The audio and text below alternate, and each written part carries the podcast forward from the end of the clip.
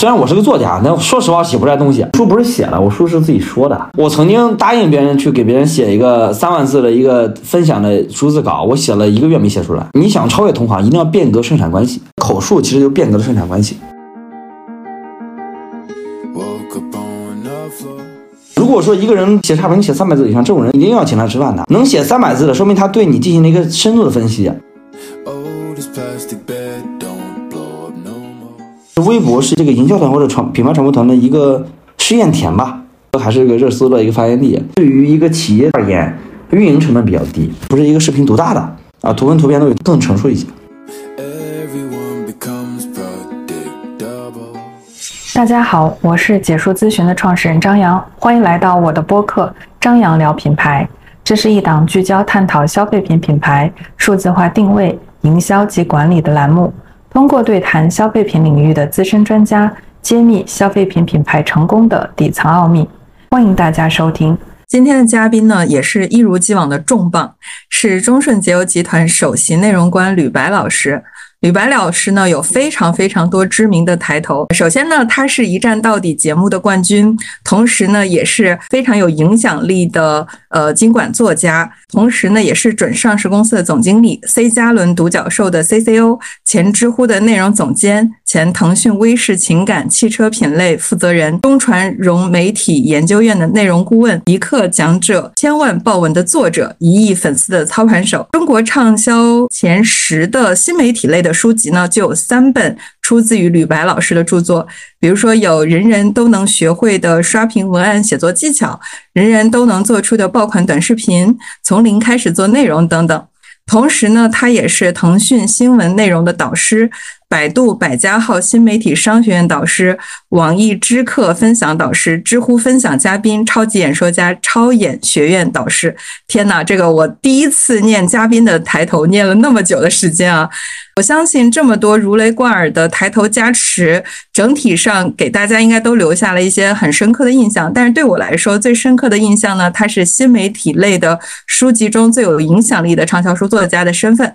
所以呢，今晚我也将作为大家的互联。往嘴替，跟吕白老师好好聊一聊如何做好爆点内容，特别是很多品牌方的宝宝们，大家比较关心的，如何用更低的成本去撬动我们的内容营销。那话不多说，就有请我们今晚的重磅嘉宾吕白老师来跟直播间的小伙伴们打个招呼吧。呃哈喽哈喽，大家好。那张老师这个介绍，我有很多 title 啊，但是我是觉得我最喜欢的 title 啊，还是说新媒体作者哈，因为我是大概二零一七年左右的时候，我就模糊中觉得我自己有个使命，我想让更多人知道新媒体怎么做，知道新媒体怎么样赋能个人、赋能品牌、赋能一切，来作为一个更低成本的品牌能被这个更多人看到的一个工具。所以说，这个是我的一个最核心的一个点，所以我这也是我最喜欢的，就是一个啊新媒体这个畅销书的作者。您在这个时间段内写了七本书，就是呃再加上您可能还有很多抬头身份，然后包括有很多自己的工作嘛，本职工作。那你你在创作的时候是如何去分配自己的时间的？然后而且能够保障这个书呃始终在当下对大家来说是非常有用的工具书，都能够把你日常的一些这个操盘的一些经验分享出来。其实其实有个点啊，我一直有个理念，叫一个人要成功要有个公式，叫赛道乘以效率。书不是写的，我书是自己说的。而且张老师啊问了一个什么，我做这么多事儿，就是非常多抬头，怎么保证质量？怎么保证我的主业副业？其实我没有主业副业，也没有各种各样的抬头，我的所有的事情都是在做一件事情，就是做新媒体。我的人生就是为新媒体而生的。我已经快做了十年的新媒体了，就是我主业克服了困难，这个变成我的课件儿，我课件是去培训别人，培训别人录音转文字，就变成了这个书籍内容。书籍内容又能让我吸引更多的这个用户过来，来进我的体系。因为赚钱之前有句话叫什么？赚钱分三种：一份时间卖一次，一份时间卖多次，和买卖其他人的时间。很多人发不了财的原因是因为只做一份时间卖一次。因为一份时间想要卖一次，只要想卖得好的话，他必须要把这个客单价乘以这个效率要要做高。你像我的话，有些小聪明吧，就是我是主业副业，白天晚上全干新媒体，然后干了以后，然后分享，分享完了以后这个转文字，转文字完了以后就变成素材。那比如咱们聊一小时，我们就按一分钟两百字来算。聊一小时的话，就是六十分钟嘛。我这是一万两千字，这一万两千字里面有价值的内容可能能有个六千字。我每天都在跟别人聊，每天都在讲课，每天都在分享，每天都在思考，每天都在向内求啊。所以我的内容其实不是来源于。啊，我有我找个时间，我在那打字，吭吭吭的去弄。而，我每时每分每一秒都在做内容。我之前有一个那录音笔，随身携带，就直接录音。找文字的过程中，就是一方面是每次我去聊，把我这个内容我都看一看，这个跟我之前的这个思考有没有什么变的点。所以可能更递进的，我的逻辑在于，就是我是比较善用工具的，比如说录音笔就是一个工具。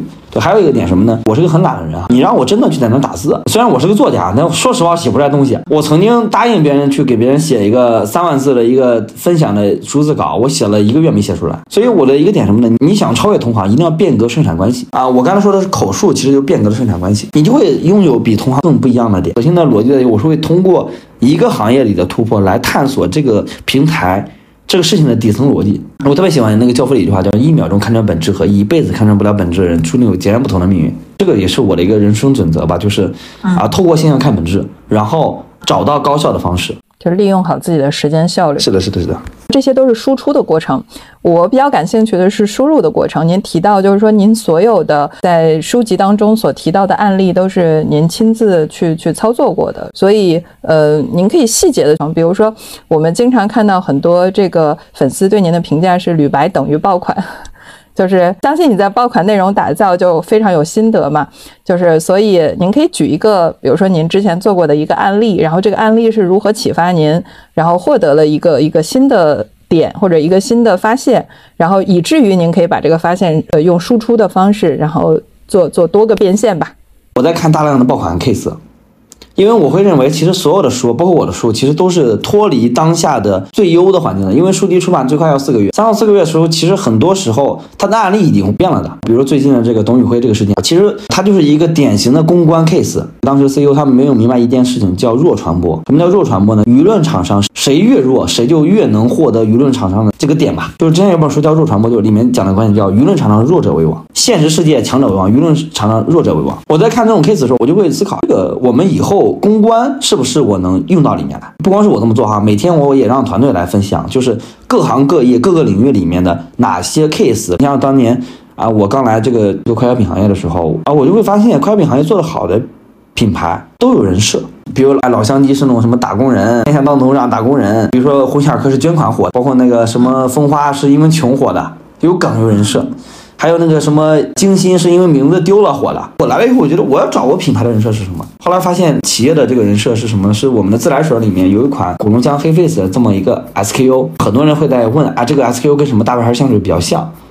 那我觉得古龙香它不是个梗嘛，对吧？啊，古龙香在中国可能只有两千万人喜欢。古龙香延伸的二级词叫霸道总裁，这霸总是个梗。你看最近那个不是霸总嘛，很多那个出海嘛，说全人类也无法拒绝的是霸总，就那个霸总短剧在国外杀疯了。说当年老外拿鸦片打开中国国门，现在我们拿那个短剧打开老外的国门。我的所有角色都能来源于我的生活里看到的爆款案例。两千。我的我觉得我最核心能力其实不是做传播，我最核心能力是抽过抽离现象看本质。看到一个东西以后，我会归类。就当年我我曾我曾经把那个爆款文章五千篇文章这个这个归类，啊，我发现我全网最火的五千篇文章就十个点，叫亲情、友情、爱情、怀念、愧疚、暖心、愤怒、爱国加地域和群体。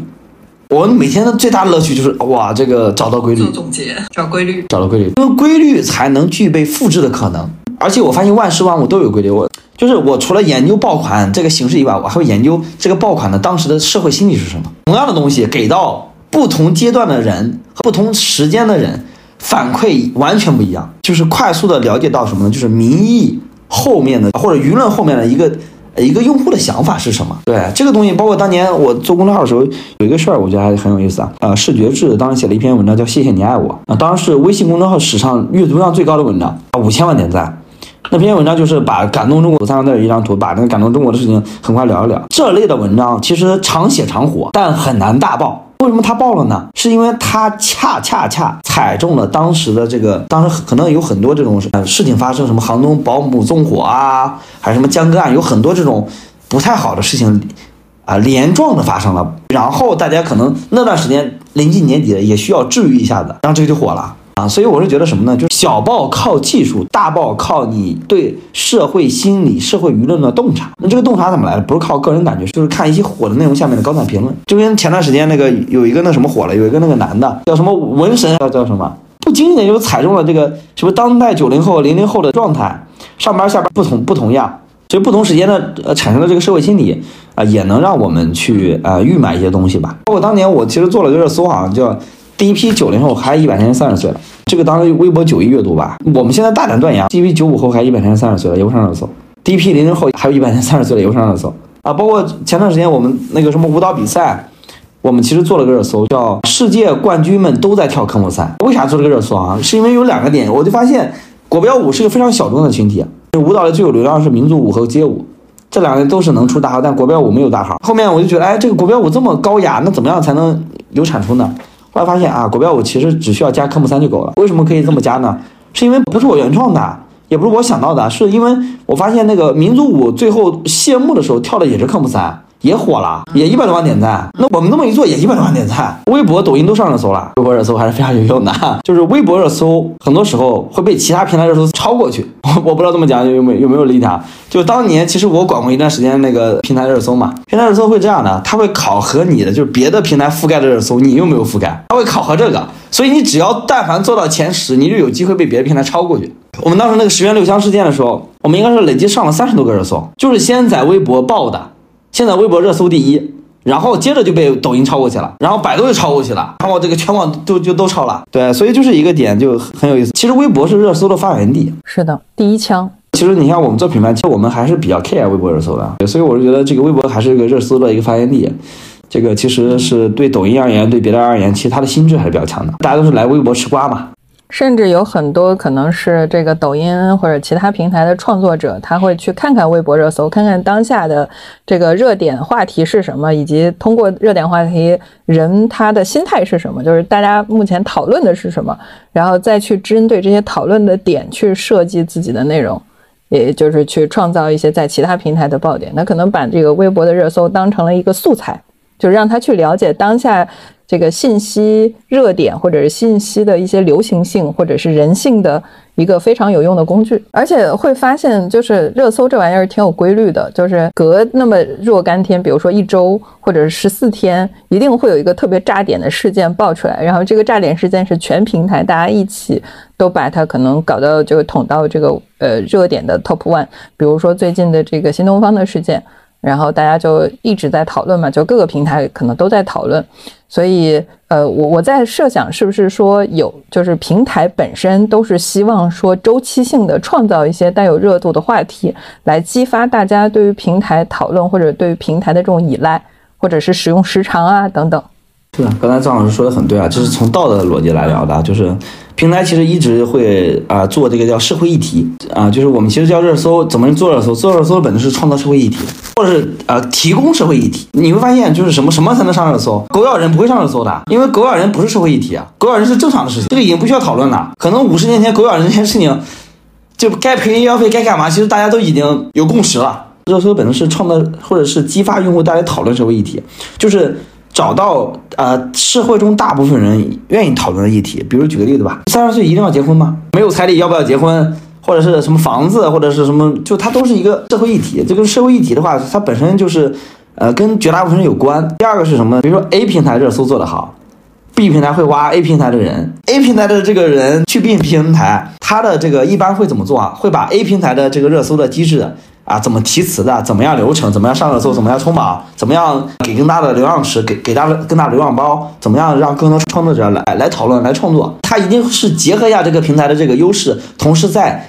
啊，把之前的部分算法给拿过来。只要人性是统一的，平台背后的算法一定是去导向人性或者依存于人性存在的，所以可能最后大家都大同小异。然后还有吕白老师，我有一个问题啊，就是听过您说过一句话，说现在产品过剩的年代，仅靠品牌啊去卖卖卖点是不行的，是品牌要立人设。呃，所以品牌人设对品牌来说很重要。品牌如何去找到这个人设？包括您刚才也讲到了，这个做内容也是需要找人设的。就有没有一些做人设的一些比较好的方法，可以让大家去套用的？我我忘了哪哪本书里讲了一个点：最牛的市场的人，最牛的做 marketing，最牛做品牌人，一定不是创造什么东西，就是一个品牌之所以成立啊，到了一定规模，它一定有它成功的道理，它一定有哪些产品是用户喜欢的，它它也可能不一定是它。就是做出来，而是阴差阳错出来这么个东西。我其实第一时间啊，前两周甚至说前一个月，我都在看，我在看这个品牌，它的自来水是什么，用户记住它的是什么，销冠靠什么来说服用户购买啊？我举个例子吧，之前。啊，我我曾经在 YBK 的呃那个做过嘛，其实 YBK 的其实是外教嘛，那其实也有很多外教，菲律宾外教、南美外教，还有什么加拿大外教，就有各种各样外教，而且他们很多比那个 YBK 的便宜。我其实当时做的第一件事，我先看用户，第二是我跟很多销冠去聊，我跟销冠聊的过程中，我就发现一个点是什么呢？他们几个销冠互相都不认识，不同的这个战区的。都不认识不同的部门的，他们说服家长都一个点，可能家长都觉得是外国人，其实不是的。咱们的英语考试里的所有的发音基本上是统一于北美，北美的发音是英语发音，是听力考试和我们的这个啊雅思考试，我们呢去考雅思考托福的时候是一个比较通用的标准，类似咱们的普通话。那很多什么啊菲律宾的，还有什么这个南美的，他们口音太杂乱了，甚至你可能小孩学的越好，将来纠正的成本越高，哪怕咱们贵一点点。是我们贵在这个去找到北美的好老师上了，所以当时我们打了一个概念，叫叫北美好外教。所以打的核心是北美，核心这个逻辑什么？哎，你比如说，一个是看用户评论，第二是看销冠，第二是什么？你看我我在杰柔的话，就是洁柔的这个自来水，就是就是这个啊古龙香黑 face，只有这一个自来水，没有别的，没有别的选择。我刚发现古龙香的时候，我既开心又难过，开心是终于有自来水了。难过是古龙香，中国就两千万人感兴趣。我们是一个服务三亿家庭的一个 SKU，三亿家庭，你看两千万人感兴趣的这种人设没有屁用啊！那我后面就发现了一个点，哎，这个点就是霸道总裁，这个太有话题了。嗯，比如当时我们去淄博，我们当时做个搜嘛，什么淄博一八八帅哥接站，什么淄博一八八帅哥送出一万份纸巾，就是西装帅哥啊，戴着那个霸总的那个帽子，然后那种圆圆的那种上海滩那种帽子，然后一身黑西装，戴着墨镜，戴着黑口罩，然后给人送我们的产品。啊，全是女孩来合影。为什么说又要霸总呢？因为我们的受众都是女孩。这个核心的洞察来源于什么呢？三三匹配，一个是我们的自来水，第二是品牌的主要核心的受众是谁？了解。就有时候消消费者其实可能比品牌创始人本身更了解他为什么要购买这个品牌，或者这个品牌吸引他的点和差异化的点在哪？啊，对对对，消费者的共识嘛，就是我就核心是找到公司的共识，就是共识和文化母体是非常重要的。但是会发现立人设其实也有利有弊，比如说人设它是一个个性化的，就是有一些个性化，在一个阶段它对消费者是讨喜的，但是过了这个阶段，可能它就会有另外一种解读。比如说，就花西子事件爆发的时候，蜂花就出来立刻针对七十九元的梗做了一个营销方案嘛，然后很多消费者在当时站它，但是过了一段时间，这个媒体的风向又发生变化，大家都会觉得这一种品牌是在拉踩同行。所以品牌的人设，它如何就是很很好的去拿捏它的尺度，或者说让这个人设能够很长一段时间都对消费者来说是一个比较偏正向的人设。其实核心的逻辑叫宠粉，只要你有这个，你就不会塌的。我说实话，你你什么人设跟大家有没有什么关系的，核心就是，要么是你让我看了你开心，要么是你对我有价值。所有的人设其实都是宠粉的，就是你不会塌的人设就是宠粉，就是我就对粉丝好，你怎么可能塌呢？我就舔粉丝，我舔用户啊，那。明年我打我们核心一个标准什么呢？就是啊，舔狗式宠粉。我说实话，大家老聊顾客是上帝，对吧？这是至理名言。有有几家公司做得到呢？你你想想一个逻辑，你做一个活动，在一个公司，一个一个比较大规模的公司，起码要有三三五十万嘛，对不对？如果三五十万，我跟大家说个点，因为现在中国奖最多只能抽五万，对不对？你的官方媒体抽六个奖，我告诉你，这三五十万花起来，这个太有价值了。那我就按三十万来算，三十万可能。做品牌传播其实很难做点特别出圈的东西，对不对？你抽六个奖，每个奖五万块钱，你粉丝就嗨了。为什么还要给中间商赚差价呢？是吧？你讲些似是而非的故事，然后讲讲什么价值观、什么理念啊，什么天生傲骨啊，我觉得非常自嗨啊。用户就关心两句话，一个是跟我有关，第二对我有用。你跟我有什么关系？对我有什么用呢？所以这是核心品牌人设的核心。我我当年做的公众号有个核心的点叫叫不要自嗨，做品牌也更不要自嗨。不自嗨的意义是在于，你要换位思考，就相当于怎么样给你的粉丝提供情绪价值。因为我们非粉丝都都是都是女性用户啊，啊，我就每天在想啊，怎么讨好他们，很卑微啊，但是确实是很开心。你这说你对女朋友、对老婆都没这么讨好，对这个粉丝真的是比对的女朋友都好。其其实就像那个呃娱乐圈嘛，就我们会看到很多偶像，就是他们跟粉丝之间的关系，可以说。就是粉丝当然很喜欢明星了，因为有光环嘛。但是明星对粉丝的关照，就比如买奶茶呀，或者是就关心啊，就是会会有很多很细节的点。然后，所以所以都都讲这种行为叫宠粉嘛。所以其实有很多娱乐圈的这种跟粉丝、明星和粉丝之间粘性为什么那么强？呃，有很多粉丝叫养成系嘛，就是那明星可能一点点的时候他就一直在关注，直到他大红大紫的时候，他依然还是在关注。所以就是我觉得品牌有很多点是可以学习在这个娱乐圈里面造星的那个过程的。对，其实当年我看了一本书，就小米的参与感，我觉得那个就是逻辑，就是用户共创嘛。嗯，我们今天提的概念就是从自己做产品到和用户共创产品。比如我们有款产品，呃，五层的那个纸。然后用户说五层太厚了，那我们就改四层。我们有款产品是卫生巾，是吧？他们希望这个啊后面更大一点，就，那我们就改了一下，我们把它名字叫命名为梦中情巾，也是也是这个用户给他。我我觉得我是真的把用户智商刻在骨子里的人。我自己有微信读书，微信读书上有三十多万人看过我的书，我看到每一条评论我都会点赞的。我会觉得他不管是好评还是差评，可能我年轻的时候别人如果给我搞个差评，我还跟人 battle 两下。那我现在不会了，现在我觉得就是人家这么忙，愿意愿意骂你两句，都是我已经愿意为你花时间了，花了时间，花了时间了。对，真的，人家都看你书了，骂你两句，他明明可以只打个差评，对不对？他一定是这个对你更喜欢，爱之深责之切嘛，对吧？其实这个挺重要的，因为大家被关注了，或者是被被这个作者就是翻牌子了，感觉。对对，就感觉哎呀，今天一天的心情都很好。嗯，比如举个例，别人别人骂你两句，我我我之前老是跟人互怼嘛，年轻时候不懂事。现在我说你说的其实也是有道理的，把人家说的不好意思了啊，人家说，呃，我我们我觉得我对你也有点太苛责了，我觉得可以这个更柔和一些。其实这个经验，这个经验，我觉得特别好的一点是。因为很多人对面对一些差评或者恶意评价就会很容易上头嘛，然后但是如果说面对恶评，你还是能够非常内心平和的去做一个很善意的回复的话，可能这个这个人他就由由一个黑粉，然后变成了一个一个粉丝，这个是很重要的一种心态转变的过程。就是刚才这个这个吕老师也说了一个弱传播嘛，那。呃，本身大家心中想的是你作为一个品牌，或者你作为一个大名人，呃，一个畅销书作家，就是你的地位是比我高的。然后，但是如果你在这个阶段，你作为一个强者，你你去。把自己和粉丝拉在一个水平线上，这个粉丝获得的这种成就感和呃这种温暖其实是成倍的，就是他会跟这个品牌更紧密的捆绑。就这些东西是很细微的心态，但是有很多做品牌的人都很机械。我做品牌就是我就是个卖货的，我把货卖好就好了。就是他对于那种很心灵鸡汤的这种安慰和抚慰，其实是我觉得中国百分之九十九的品牌都做不到的。对，其实我现在这种就是差评的人啊，称之为叫用户体验师，因为其实很多企业会会设置一个岗，就是用户体验嘛。做完品牌以后，我比较喜欢这种差评的人，尤其是差评达五十字以上的人，这个人的思辨能力和知识储备是非常牛的。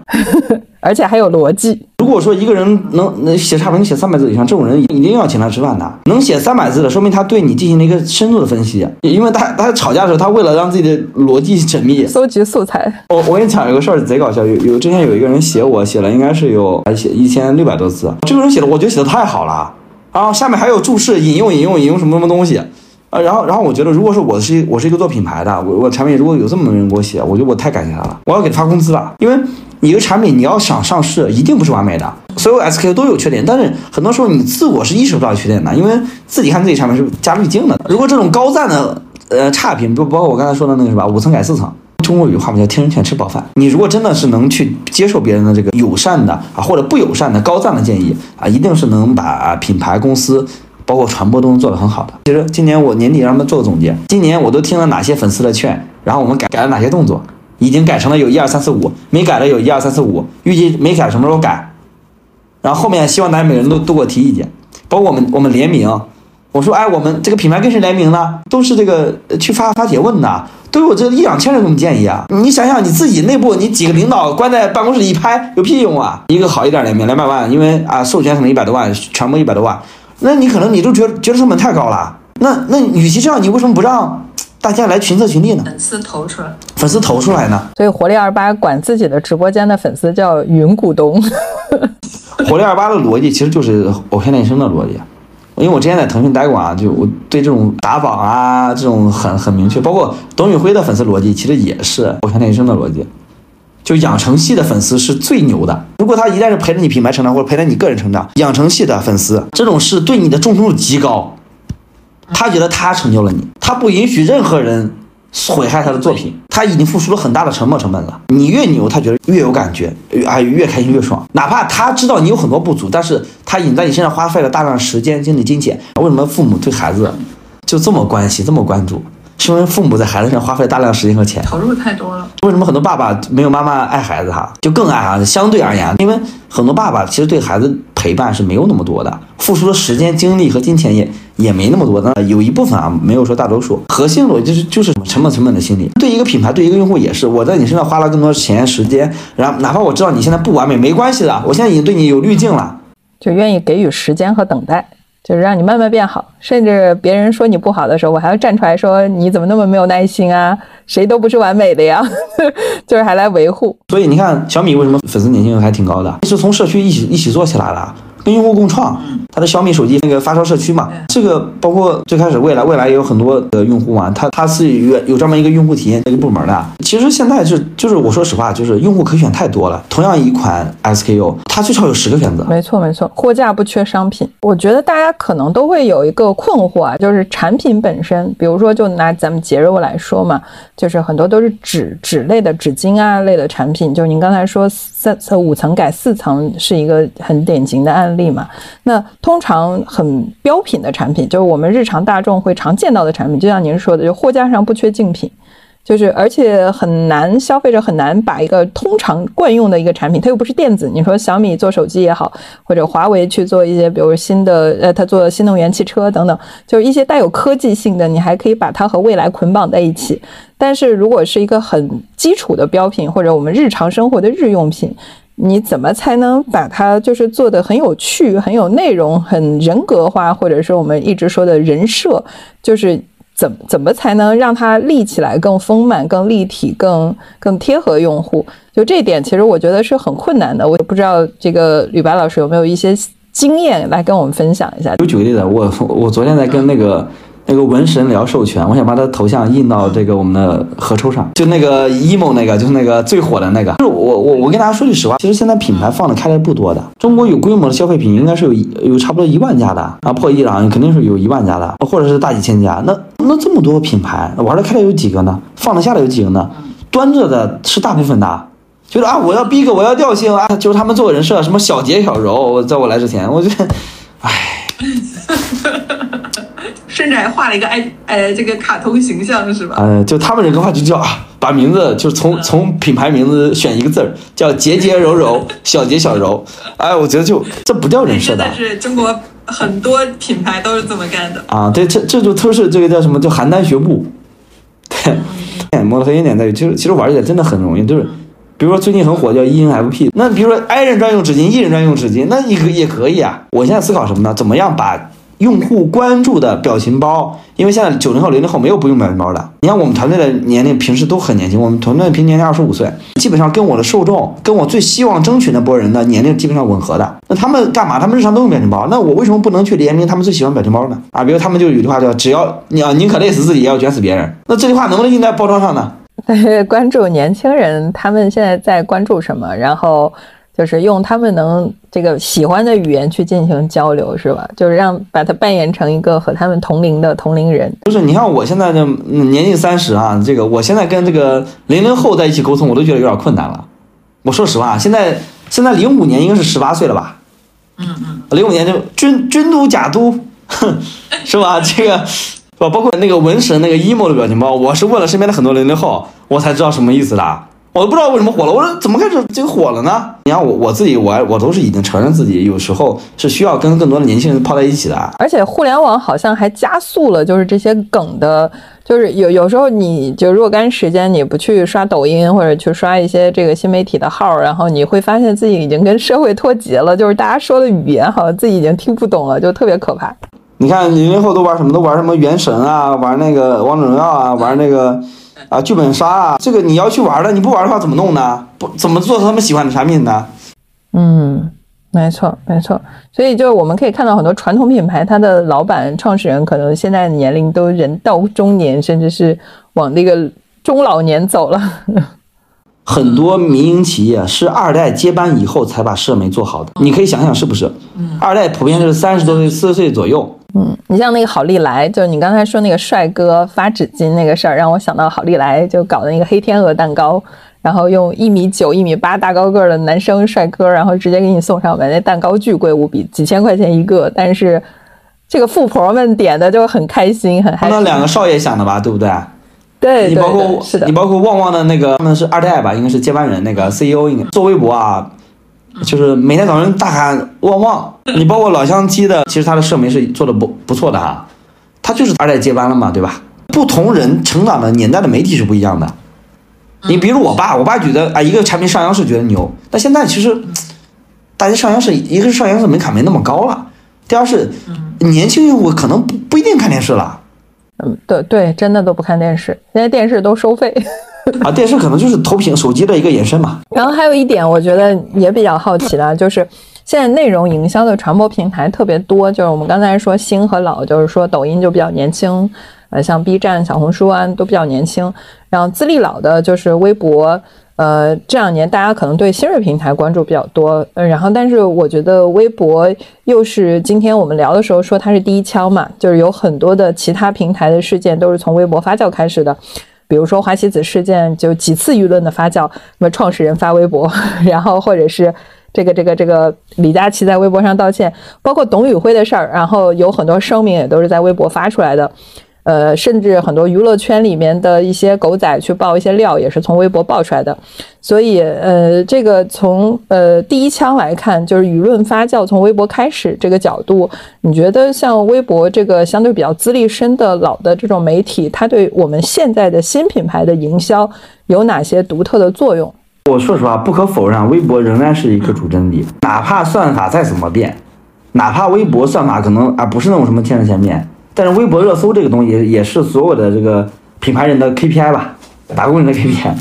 核心是因为它是能把热点快速聚焦的，就是其实微博热榜是能基本上是精准的筛选了当天最火的一些事件和梗的，包括这个事件和梗是能短时间吸引到很多人的关注啊。第二是什么呢？微博是一个对于一个企业而言运营成本比较低，比如说发声明啊什么，你在抖音发个声明，可能你也得做个视频吧。微博可能放个图就可以了，运营成本其实很低的。包括很多很多视频老板喜欢微博里这个互怼啊，或干嘛干嘛干嘛，对不对？嗯嗯。啊，很多视频营销，包括这个理想啊、未来这些小鹏啊这些，因为老板很多时候时间比较比较匆忙的，你你让他真的去在那录视频干嘛啊？还得剪，就是文字的输入和表达一定是远低于视视频的门槛的。对，而且获取信息而言也是微博更高效的。而且会发现一个微博上。它另外的一个用处啊，就是大家特别喜欢溯源。就比如说某一个呃红这个人，他最近好像火了之后，然后董宇辉火，或者是那个小孙东方小孙火，就是大家会去扒他的以以前写的微博。就是扒什么呢？扒他的粉丝涨了没有，掉了没有？然后扒他的这个呃微博的内容里面有没有一些这个以前的暗线，可能以前就有矛盾了，有伏笔了。然后还会去呃这个去去看他微博解这个解关注了谁，然后新关注了谁。就是我我觉得有时候大家会把那个微博当成一个。怎么说历史素材吧，然后去考古，然后去追踪线索，就一个个都成了大侦探了。然后在在上面挖出什么料了，就立刻然后转移阵地，然后去 去去去爆料。然后这种爆料有可能会帮他吸引新的粉丝，或者去吸引新的关注进来。是的，其实有一点是在于，就是咱们以微博为例哈，微博其实是一个至今而言没法被取代的一个平台。还有一个原因是它它是目前而言明星资源最多的一个平台，因为所有的。品牌或广告其实都需要一些超级的这个媒体嘛，对吧？这个媒体可能是啊卫视啊，这种什么报纸啊，或者是这种什么公众号这些。但是很多时候是是这种明星，明星其实他的这种带货作用和示范作用还是非常强的。所有代言人的企业必须要做微博的啊，明星的粉丝其实还是取决于微博为主的啊。微博什么打头啊，是啊，什么这些这些什么站姐啊，这些词儿都是可能因为微博才发明和存在的。那这个明星的号召力和影响力和购买力是对用户的引领，对一个品牌年轻化的破圈，它也是一个呃很好的一个一个点吧。对，所以我是觉得微博还是非常重要的一个一个渠道吧。这反正它至今为止还是目前热搜的风向标，也没有被取代。哪怕算法这么牛，就是抖音的热搜，其实它的心智是不如这个微博的热搜的。至今为止好像是啊，未来不我不确定，但是至今为止确实还是的。而且微博的热搜可能更琐碎一点，而且微博热搜更成熟一些。所以就是，如果微博它作为一个用户会关注的热搜的这么一个阵地，那品牌该如何去很好的去呃用好这个平台，或者是去。呃，在这个平台上做好自己品牌的一些独特性。其实我是觉得，第一个是你要有自己的独特的人设和梗吧。你没有人设，没有梗，其实你在微博上你做不好。如果每天当个发个发个通知啊，发个这些东西，没没有意义，没有价值。这是第一个吧。对，第二的话就是，我其实觉得是微博很多时候它就官方账号只是运营了一小部分，核心是你怎么样找到社会事件跟你的品牌的结合的点，这是我觉得很重要的。这样的话就能够帮助品牌节省很多。不必要的营销费用，因为你把梗结合好了，就自然有自来水帮你传播。对对对，是的，是的。所以我自己认为，微博是这个营销团或者传品牌传播团的一个试验田吧，看看它能不能就是找到自己品牌和用户需求之间的交集。因为它的制作成本相对比较低啊，一方面是它制作成本嘛，可能图文也行，图片也行，对吧？就是怎么都行，因为它毕竟是一个混合，不是一个视频独大的啊，图文图片都有，它这个可以低成本试错的，综合一点。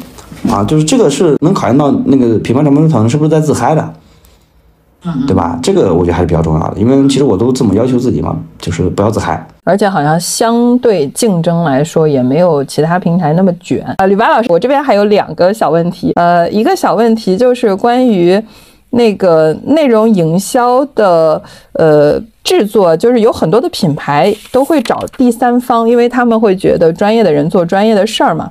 比如说全年的营销的大事件的策划，还有日常的一些官方号的运维，呃，所以就是您是建议品牌方是自己去，呃，把这种内容营销就是掌控在自己手里，就是去跟粉丝更进一步的交流呢，还是说把专业的事儿交给专业的机构去做，找第三方去配合？就是你觉得哪种方式对于品牌方是最好的？其其实我说实话，其实现在越来越多的团队是 in house 做的。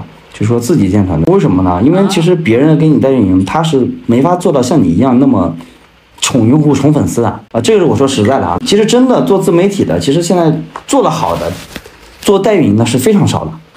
可能很多啊，给你做做数据啊，可能你汇报好看一点，但其实跟用户的互动是比较难的，因为这个事儿是个是个脏活累活。其实很多企很多很多品牌不愿意做，可能是因为这个事儿觉得麻烦，琐事儿太多了。但其实现在未来的趋势一定是，如果你想把这事儿做好，一定要自己做的，要去更多的去了解你的受众，因因为你了解你的受众，每天在看你的受众的评论、用户的时候，你才能更多的来帮助你做更多的产品决策。因为很多时候就是你的点子不来源于你自己，不来源于你在这个办公室里，就像有句话说，没有调查没有发言权嘛，对吧？那你只有真的深入到这个这个里面，你才能理解用户在想什么，在在在看什么，才能知道他对什么感冒，什么不感冒，而且你是你能快速的反馈。因为其实社交媒体是一个品牌跟用户那个对话的一个最简单的一个平台，我们讲叫 DTC 嘛，叫直面消费者。